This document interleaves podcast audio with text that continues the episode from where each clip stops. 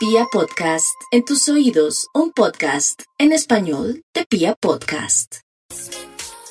A esta hora en Vibra me encanta esta sección que llega con una experta, con nuestra dermatóloga de cabecera, trayéndonos dermatips.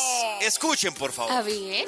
Hola amigos de Vibra, soy Carolina Alba, dermatóloga y este es un Dermatip para ti. Siete sustancias que nunca deberías aplicar en tu piel. 1. Ah. Limón. 2. Bicarbonato. 3. Vinagre. 4. Alcohol. 5. Clara de huevo. 6. Crema dental. Y 7. El popular jabón rey. Si bien somos recursivos y aunque culturalmente nos gustan los remedios caseros, naturales o los remedios de la abuela, hay sustancias que lejos de dar un beneficio pueden causar efectos indeseados como alterar el pH, producir irritación, alergias, manchas o incluso infecciones en la piel. Así que, por favor, cuida tu piel pero con productos seguros, recomendados por expertos y no te automediques.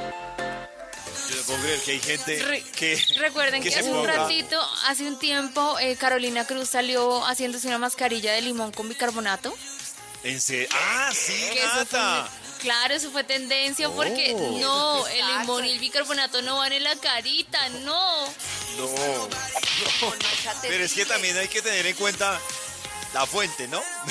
Pero, pero uno asume que Caro sabe de eso. Claro, No. pero si es de belleza, uno dice... Cierto, David, pues, sí, claro, es verdad. Es bella. De libros, obvio que, pues, ¿qué más puedo esperar? Pero cuidado en la piel. No friegue, entonces, ¿de qué va a hablar Carolina Cruz? De. De su ex. Ah,